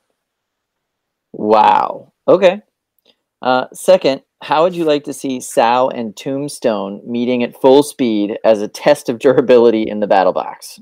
Oh, I love that. Um, because if we if it went weapon to weapon, it'd be a toss up. Um, either way, uh, they both have huge energies. Um, I think I think the bars would probably withstand better than our hammers would. Um, but if it wasn't weapon on weapon, we purposely designed Sal to have the reach to hit, you know, Tombstone center stock and just whiff it right off. So I mean, he would have to decide whether he wants to go weapon on weapon or or try to go underneath and try to touch the body. But I mean, I would hope he'd go under the body. Yeah. All right. So next question from BattleBot superfan Mary Catherine Carr. Um, there's a thing called spirit of the rules that people, including myself, have said you were violating using the huge attachment. Now, because of your willful non-use of your weapon and Beta's similar violation, there might be new rules slash penalties in place to make this something that doesn't happen in the future. What are your thoughts? Is this good or bad? If it was Comedy Central days, that's where that's where we're from. Um, I mean, that's where our spirit of the game comes. Is it was watching attachment bots? It really was. I mean, coming with farm steel and uh, just adding stuff onto your bot. I mean, we've seen that a ton and and we took that same kind of mentality throughout the years and, and kind of stuck with it. Um, I mean, this season or you know the previous four seasons, the spirit of the game probably has a different definition for some other teams. Um, but the way I look at it is, is if Hydra's destroyed, the fans don't get any more good matches. So yeah. I, I take the safe way. You know, give me one match, let me do it so it just gets it done, and then uh, from then on I can put on a show. Um, other Mary uh, Mary Catherine Carr question. I've seen plenty of people say that you're a nice guy, but the same people aren't really enjoying your TV persona. How difficult is it to balance? Do you regret any of your TV portrayal, and do you feel like it's helping or hurting your behind the scenes off screen reputation? I mean, if it's good for TV, it's it's it's what's going to be. I mean, I'm pretty much myself. Um, you know, between screen and, and on time. It's just, you know, the way they cut you can make it definitely go one way harder than the other. Um, but if, if playing the heel is, is what, you know, BattleBots wants, that's what they're going to get. I mean, they're paying us to be there, put on a competition, and everybody says it's a TV show, right? But then they get, you know, all up in my business, you know, for trying to play the heel and trying to just put on a show for them. Um, but I can definitely see where their complaints are. Uh, yes, um, even looking back on it, my wife, uh, she's she's over cringing watching the show as I say this, you know, stupid stuff on TV, and, and she's like, "Oh my god, why don't you tell me?" Because she is completely in the dark on everything. I, I don't tell her that we won the nut, or I don't tell her that, um, you know, if we won e- even a match. So, oh, oh wait. Fun. I guess um, some uh, some executives from the Discovery Channel are also noticing your persona and uh, they're starting to ask questions now whether or not this guy can come in and mine gold or, or go fetch fetch crabs out of the ocean. I mean, that's that's their call. Um, I, I just give them, I just give them, you know, whatever I can, and then they can they can take it and swing it any way they want. um. All right. Uh, here's the final question for Mary Catherine Carr it's an interesting one. Uh, first, I wanted to say, uh, so I like we we of course really like the um, the Tale of the Tape after show where we participate in it, and it's a it's a fun product that those guys put out. Uh, after the first episode where you did say you know Witch Doctor was overrated, Mike said in that episode of Tale of the Tape that uh, he didn't understand what the context you said that was because you're actually a big teddy bear and he couldn't imagine you saying that. Um, which I thought was really cute. So I, I wanted to point that out. uh, yeah, I mean, Mike's Mike's really awesome. Um, and I went over to him um, multiple times, and and we were always talking, and and and when our match got uh, announced, I I you know text him right away. He's like, "Hey, hey, buddy, what's up?" you know, kind of kind of messing with him, doing a little jarring back and forth, and um, I mean, I stated before that that whole overrated thing and stuff that was all you know taken out of context because I was given the bad side, villain guy side, but um, I don't, I don't really. Even if you're the worst bot in the world, I, I'm not gonna downgrade anybody because they come here, they take their time, they take their money, they want to come here, they put on a show, bring a bot. I mean, I can't, I can't say negative comments about anybody who does that. Really. No, and like I mean, you know, Mike and Andrea are like the hardest working couple in the world. They're they're fantastic people. Um, all right, so final question from Mary Catherine Carr. Why only one chassis? You have to know they're going to want to find ways to take you down. So that seems overly risky if you really want the nut. Uh, I guess they're going to have to keep looking, right? But no, um, it's it was uh, it was very time consuming um, putting that together. Uh, the whole body is titanium unibody frame. Um, it's formed. Um, the the frame members inside are all titanium too. It's all welded. Uh, it maybe for next season, um, we might make a secondary frame and, and have it so that it, it's uh, you know, ready to roll. But I mean, going in from last year, this is exactly the same frame as, la- as uh, last year into this year. Um, besides where we cut the front end off, literally just took a plasma torch, cut the front end off, and then redesigned it and welded in new um, a front hinge, as you will, for the wedgelets. Because uh, last year's wedge really wasn't that great. Um, but yeah, I mean, we'll look forward to to two frames, but we were even going from the back in the back in the old days. We were under the assumption you you run what you brought you know, you, you bring your one bot, and, and that's how it. That's how you roll. That's interesting. All right, so um, fan question from Clifton Gilroy. We had a similar question from Sammy Bendali. If you meet Huge again in this tournament, which I can imagine being fairly likely since they will likely be a very low seed and Hydra will be a very high one, Will you use your attachment again, or will you have already cooked up something else in the pits? Surely production wouldn't let you do that twice.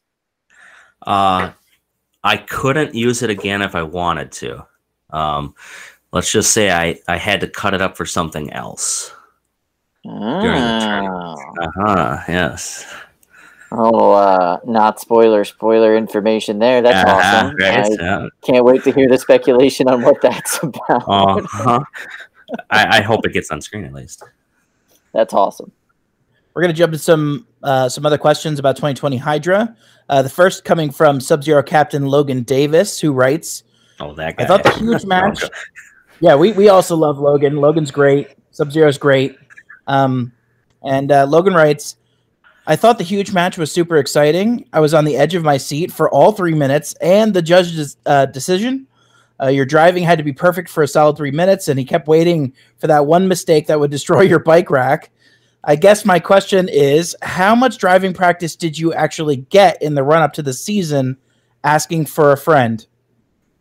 Uh, I just want to state that Logan, um, through all this, you know, controversy and these, uh, these, you know, really negative posts that we've been seeing, uh, he actually was one of the first guys to reach out and just say, "Hey, how, how's it going, man?" You know, and uh, he was super supportive, and uh, I, really appreciate um, what he does. Um, but as far as driving, I mean, Richard uh, Dick Stuplich, he uh, he gave me about a five percent chance of actually being able to keep that thing on on him and, and not have him rip rip the, the front end off. I mean, he he was not expecting anything. He was on the edge of a seat watching it, and uh, the whole match was really a blur. Um, we can't we don't remember it, you know, actually being there because it was like just so fantastic. As far as the show goes, yeah, I've heard a lot of people um, say that it was exciting just waiting for that hit, you know, waiting and waiting and waiting. And uh, I mean, if I look back and still not using the flipper, say in the thing, if the pin wouldn't have happened, I think it probably still would have. It would have helped the excitement level because it, he would have had more chances of, of getting around and, and trying to uh, to to rip it apart. Yeah, I mean, he touches on this, and and I I, totally agree. I remember uh, watching the episode for the first time. You know, I was here with Lindsay, and uh, I was both on the edge of my seat and very bored at the same time. But I guess now you know that I really have a chance to reflect on it. It was very exciting waiting for that for that for that cattle prod or or bike rack or whatever you want to call it to get mangled like you would have uh, expected. Um, kind of similar to ha- how huge, uh, you know, uh, inflicted so much damage to to Mammoth uh, in the earlier fight, but yet Mammoth still kind of maintained itself and ended up pulling off the match. But uh, right. you know, it was it was it, it, so we already knew ahead of time what you know what huge could do to that material. Um, and sure. uh, it, it, just was it was all about just not getting the angle. It was about being you know, constantly under that state of pressure. And I do, I do, when I reflect on it, it was actually, uh, you know, me sitting on the edge of my seat, and then through the judge's decision, like it was pretty intense, and I could see, understand why the the controversy and everything, you know, sparked. Um, but uh, you know, if if if that's what the show, uh, you know, wants, that's what the show wants. I, I, I think you're in the boat of a, a lot of people actually because I lot I see a lot a lot of people kind of going that same mentality where they start thinking about it and then they, they maybe watch it again even and they're like okay you know it, it wasn't as dull as it was previously and, and they can get their mind wrapped around a different um, style of, of fighting i guess. Um, but i don't think i actually answered logan's question. What was the end of his question? Uh, so logan's question was about how much time you actually had preparing oh, and practicing using that device. Uh, using that device was zero absolutely zero. The, um, very first time that you attached it was the very first time that you had practice with it. Yes, exactly. Yeah. Um, the biggest thing um, going into that match was we went in the night before and measured what the walls were. Um, it turns out that my little downriggers that were on the very ends could have got hooked on the wall. Um, so I had to be super careful about going anywhere near the wall because I, I could have got because they're raked backwards, I could have ran over the wall with the arm, and then it would have fish hooked, and I would have been stuck on the wall. Especially in that corner where I had him pinned, um, mm I couldn't turn um, very far. Otherwise, I, I would have been, you know, handicapped there and, and not been able to get off it. And then Huge would have got out and then easily ripped me apart because I was, you know, stuck on the wall. You probably so, would have actually had to fire your weapon to try to dislodge yourself. Uh, I don't jump high enough. I don't think um, mm-hmm. on a fire to actually try to get out. Um, it, w- it would have been a struggle, definitely. Um, but even going into this season, I drove the bot. I think, I think I put five sets of packs through it, which each set of packs is like three minutes driving. So that's that's all the driving I had between the two seasons. All right. Uh, the next question I have is from uh, Brandon Weeb, who writes well, first, nice, uh, nice work on the fight. There's not enough viewers that are actually appreciating the perfect driving that was required with that cow catcher in order for it to not get completely destroyed against a slippery and dangerous opponent like Huge. Now, I'm assuming that they mean this is your primary weapon, but the, the follow up to that is I'm very impressed with the weapon. How quickly does it recharge to full power after firing? uh, yeah, with the actual primary weapon, um, it's about eight seconds. Um, to get full power. Um, but the way the accumulator is set up with our tank, we have about one and a half shots in it. So if I miss on the first shot, um, without pumping up any more, um, I would have about another half a shot. So I could get them, you know, tipped over and, and not have lose too much control in the fight. Uh, but you can see um, during s- some of my fights that I'm just kind of sitting there um, underneath a, a, a, guy like like witch doctor and i would i would wait and i would wait and i would wait and it's kind of boring that way but um, i'm waiting for that pump to to you know give me some fluid and then i can actually get a, a higher flip on there. So during a lot of these matches i'll be i'll be selectively picking my shots um, but going into to next season um, we're going to probably go brushless on the pump as well so it'll get down to about four seconds between big flips uh, so uh, a lot of damage happens not on the flip itself, but when they when they start hitting that ground. And with that new steel floor, uh, the shock loading is just tremendous um, when they start hitting. Um, and that's what we're that's what we're hoping for with that bot. Um, not so much on the way up, but it's it's the landing that's going to hurt some people. Now, I actually have a, a flurry of questions from Jesse Mullen, who you know asks a little bit more detail about some of the functionality of of your bot. And his first question is, of course, how on earth does that hydraulic flipper work? Uh, but then there's a, a, subset of questions: what is its working fluid? How, uh, you know, how is the whole mechanism so dense? Um, and does it actually perform with the strength of hydraulics or as enhanced pneumatics? Um, okay, I can probably hit all those. Um, it is not dense. Let's say that. Um, it that thing is weaved between every component in that frame. I mean, it's it's pretty big and it's bulky. Um, it's like ninety pounds alone, um, not including the, the cylinder weight and the, the twenty pound flipper weight. And uh, if I if I gutted it, the frame alone is only seventy pounds. So it's it's definitely heavy. Um, what uh, we just use standard hydraulic fluid and it's anti-foaming. So that way it um, when it's traveling super fast between the accumulators and the the piston that it doesn't um, foam up or, or get air bubbles in there. Uh, and then it's it's kind of like a, a, a, big spring is what the air is used for. We pump it up prior to the match to about 2100 psi um, and then as the pump is pumping it's it's putting fluid into the accumulators, which is actually pushing the air back, which is just acting like a big spring, really, um, inside the accumulators, and it's it's filling up the accumulators with, say, forty five cubic inches of of fluid. Um, and as soon as I, I, hit the flipper, then we have our big 120 gallon per minute hydraulic valves, poppet valves. Um, we open those up, and that dumps the shot um, from the accumulators into the, the end of the piston, um, which sends uh, the, the flipper up.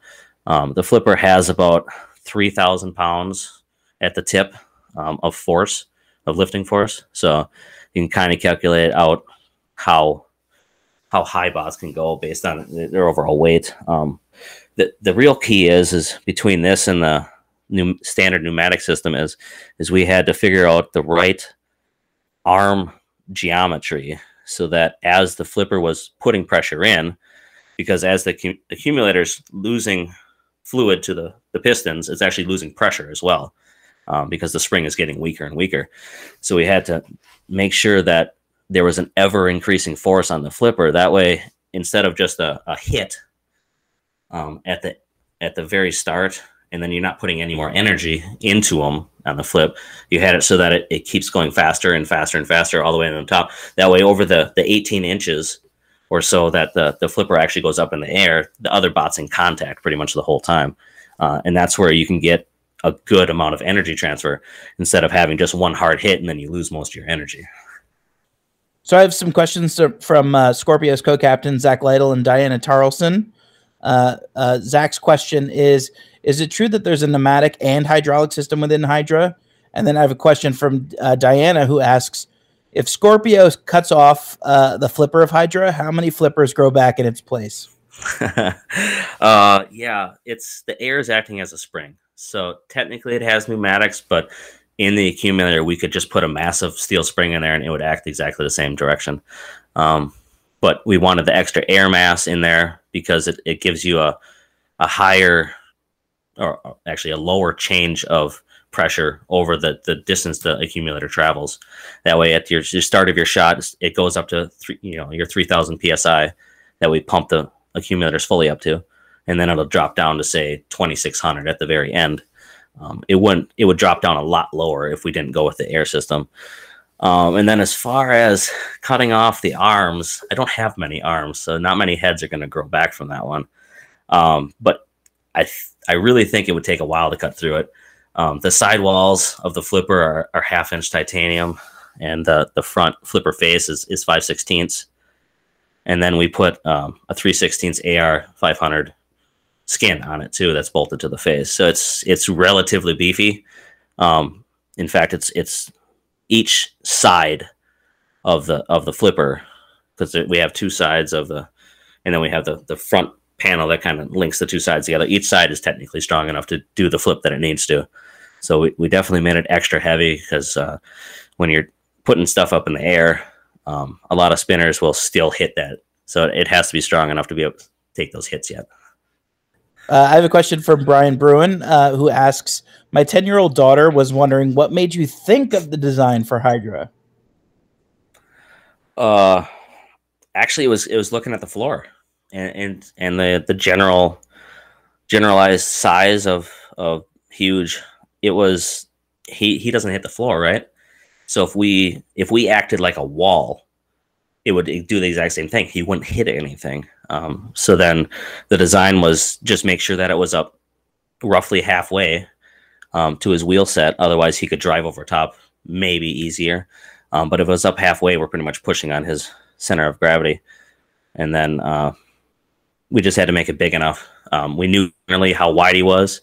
He's about 40 inches or so now. Um, last, but it's we made it as big as possible, really, and and just had to keep it in front of him. Right, right. So I have uh, some questions from Pain uh, Train team member Anthony D'Ambrosio, who asks, with the weight bonus chomp is utilized, is there a chance we would see a Son of Whyachi return as a 500 pound walker? Um, not a sow. Nope, definitely not. Uh, we do have two designs though for uh, a walking apparatus. You would say um, one would be uh, a big bar spinner. Um, actually, it'd be two bar spinners, and it would kind of walk around two legs, and then two legs would be kind of connected together by a, a, t- a top bar, so they would walk almost like a zombie. Um, moving back and forth, and that would have magnets in the bottom so that we we had extra strength to to take the hits. Um, but the bars would be really t- relatively big. But now that they they capped the size of the the weight of the weapons, um, I don't think we can go that route anymore. And the the other way uh, would be kind of make a chomp with the with the base body, but actually have a crane game crane on this thing. So you try to go grab the bots and then take them over and, and set them out out of bounds, like a like a big old excavator. Both, uh, both Cameron Hutton and I are interested to know if there were any other bots uh, that you saw this season that really impressed you.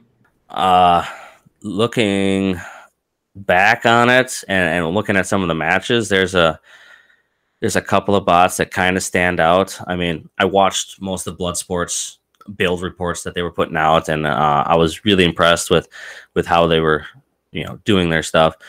Um, and then uh, uppercuts first match. I mean, albeit against two smaller bots, but that thing was uh, was punting pretty good. I mean, so I mean, those two bots really stick out.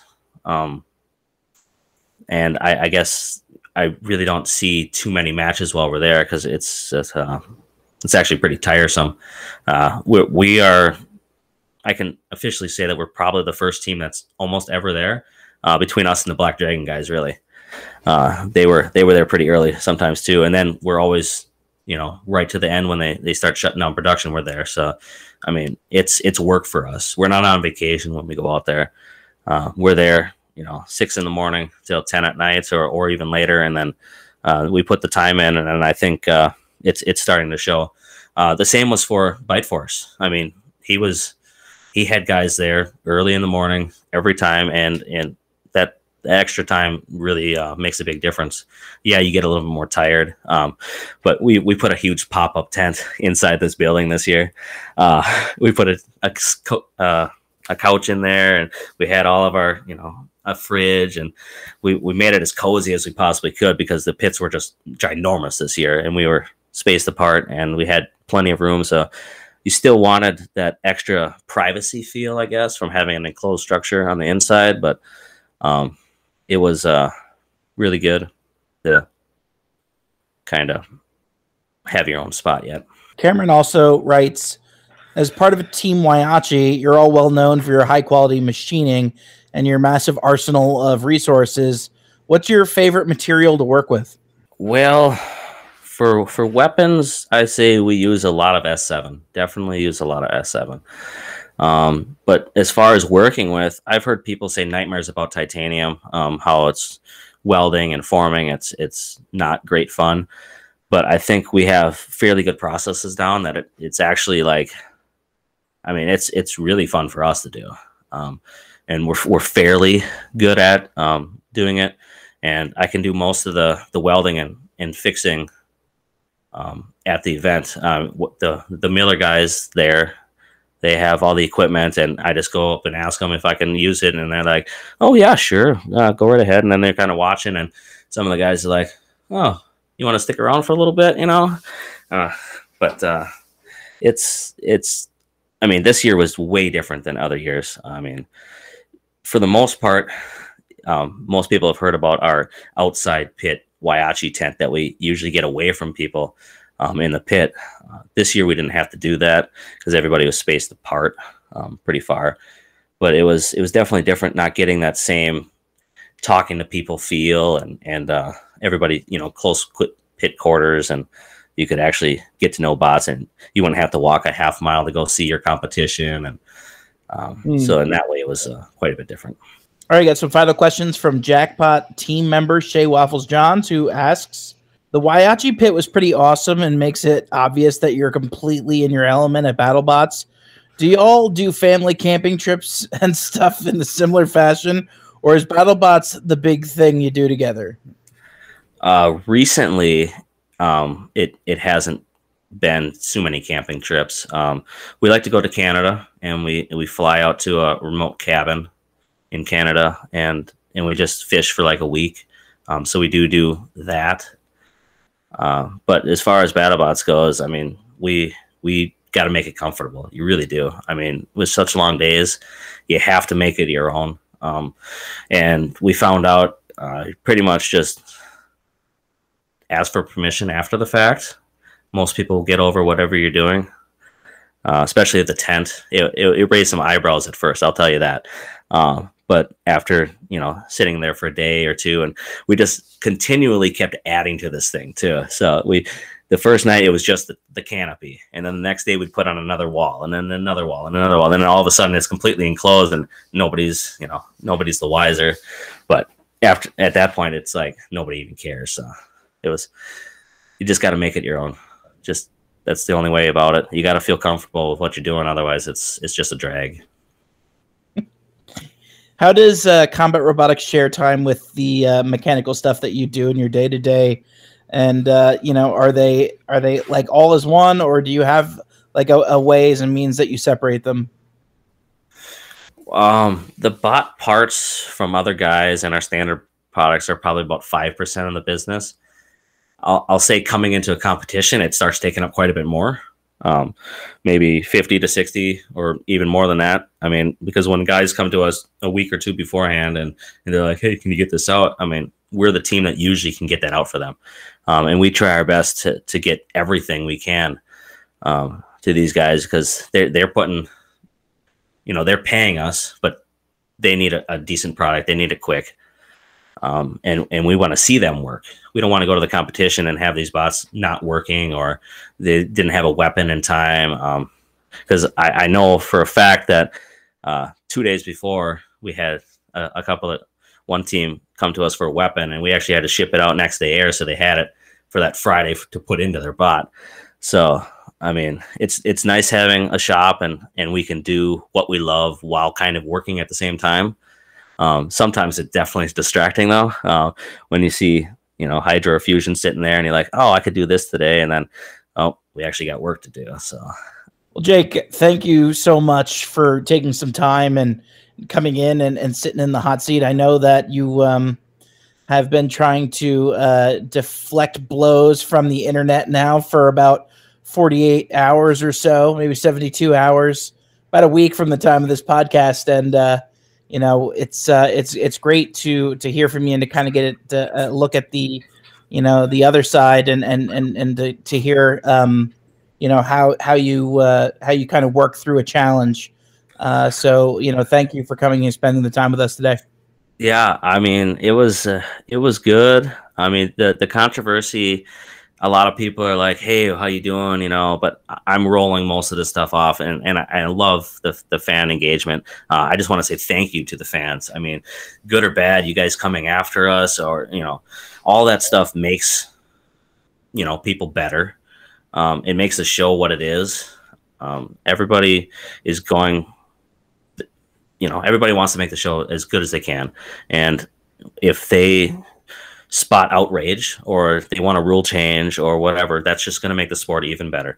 Um, so I, I, just gotta say thank you to all those guys and and to all the builders too. Um, they spend a lot of time, a lot of money doing this stuff, and with not not a lot of reward. Um, so I got to thank them all for for coming out and uh, mostly being good sports about it. All right, thank you, Jake. Okay, I'll see you guys. After the break, we'll return with this week's installment of Robots Around the World.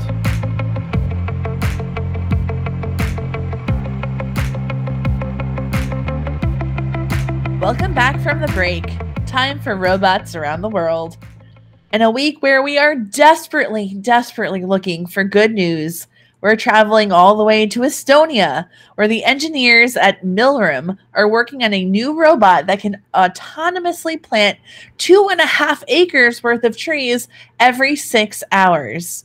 The multi-scope Forester planter has a maximum speed of 12 miles an hour and can carry a payload of up to 380 seedlings. So it's nice to know that, you know, out there people are designing robots to do this type of work and we all know uh, we could use a few more trees on this planet. I do wonder if it can come to uh, my garden because we have quite a few raised beds, and it's almost around the corner to be planting season. So maybe, uh, maybe it can help me out a little bit. I don't know, but this is really nice. It's really cute. Thank you, Estonia. What do you guys think? I think it's nice. I think it's very nice. It reminds me of um, those shotgun shells that are actually full of tree seeds. Have you seen these? Yes. So it's something that's like made that could be potentially, you know, very violent or a very like uh, destructive tool, but it's used for something awesome and growth oriented. I like it. I think it's really. Kyle, nice. so wait, you're shooting ducks or something with these tree seeds, like? No, no, they are they are literally um like for planting seeds. That is that is all they are for. This is the most American way of planting seeds I've ever. Are you shooting your your shotgun at the ground and just burying seeds? Yeah, yeah, that's that's. Kyle, this is fake. I have to look this up. Are no. you serious? One hundred percent real. Wait, shotgun shells made out of seeds? I think they do it with like wildflower seeds too. Yep. What? Yeah, it's a real thing. Kyle oh. knows all about unconventional guns. First, it's Monkey Gun or whatever that was called. Now this. Wow. Wow. Plant like a true gun loving American by firing off a few rounds of shotgun shell flower seeds. These innovative shells take the boring hard work out of farming and gardening and replace it with the thrill of taking aim, pulling the trigger, and planting. Wow. So my parents lived in a deed restricted neighborhood that had very strict rules about lawns and they did not like those rules, so they were like joking that they were going to rip out their lawn and just replace it with wildflowers. And um, my mom, who's very much so a hippie, uh, loved this idea. My dad, who was very much so a gun loving NRA card carrying American, uh, did not like this idea unless he was allowed to purchase these shotgun shells for it. Um, and he did buy a few and experiment with them, as I recall. So there you go. Aggressive terraforming. and now we're doing it with robots. I love it. Next thing we know, we're going to give robots shotguns with shells full of seeds. Look out, Mars. I'm, I'm looking at the, the photo of this multi scope Forester planter, and it looks kind of like Rusty. You know, like it looks, it's got the big tank treads. You know, it's pretty long. Um, maybe maybe Rusty has a second life after this uh, this season as a as a tree planter.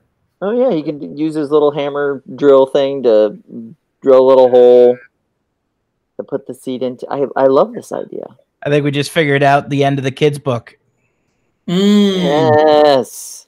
Right, Chris. I do, you gotta did we do we did we talk about on the podcast about this kid's book or no? Was that just after the show after we stopped recording? Oh, a potential Rusty kids book. Yeah. Oh my God. Now we're now we're giving it away. Yeah. I, I think the Rusty illustrated children's book is is a it's a bestseller. I think we just wrote the whole story. Rusty was a bot that was built to fight, but it ends up planting flowers. This Aww. is perfect. This is perfect.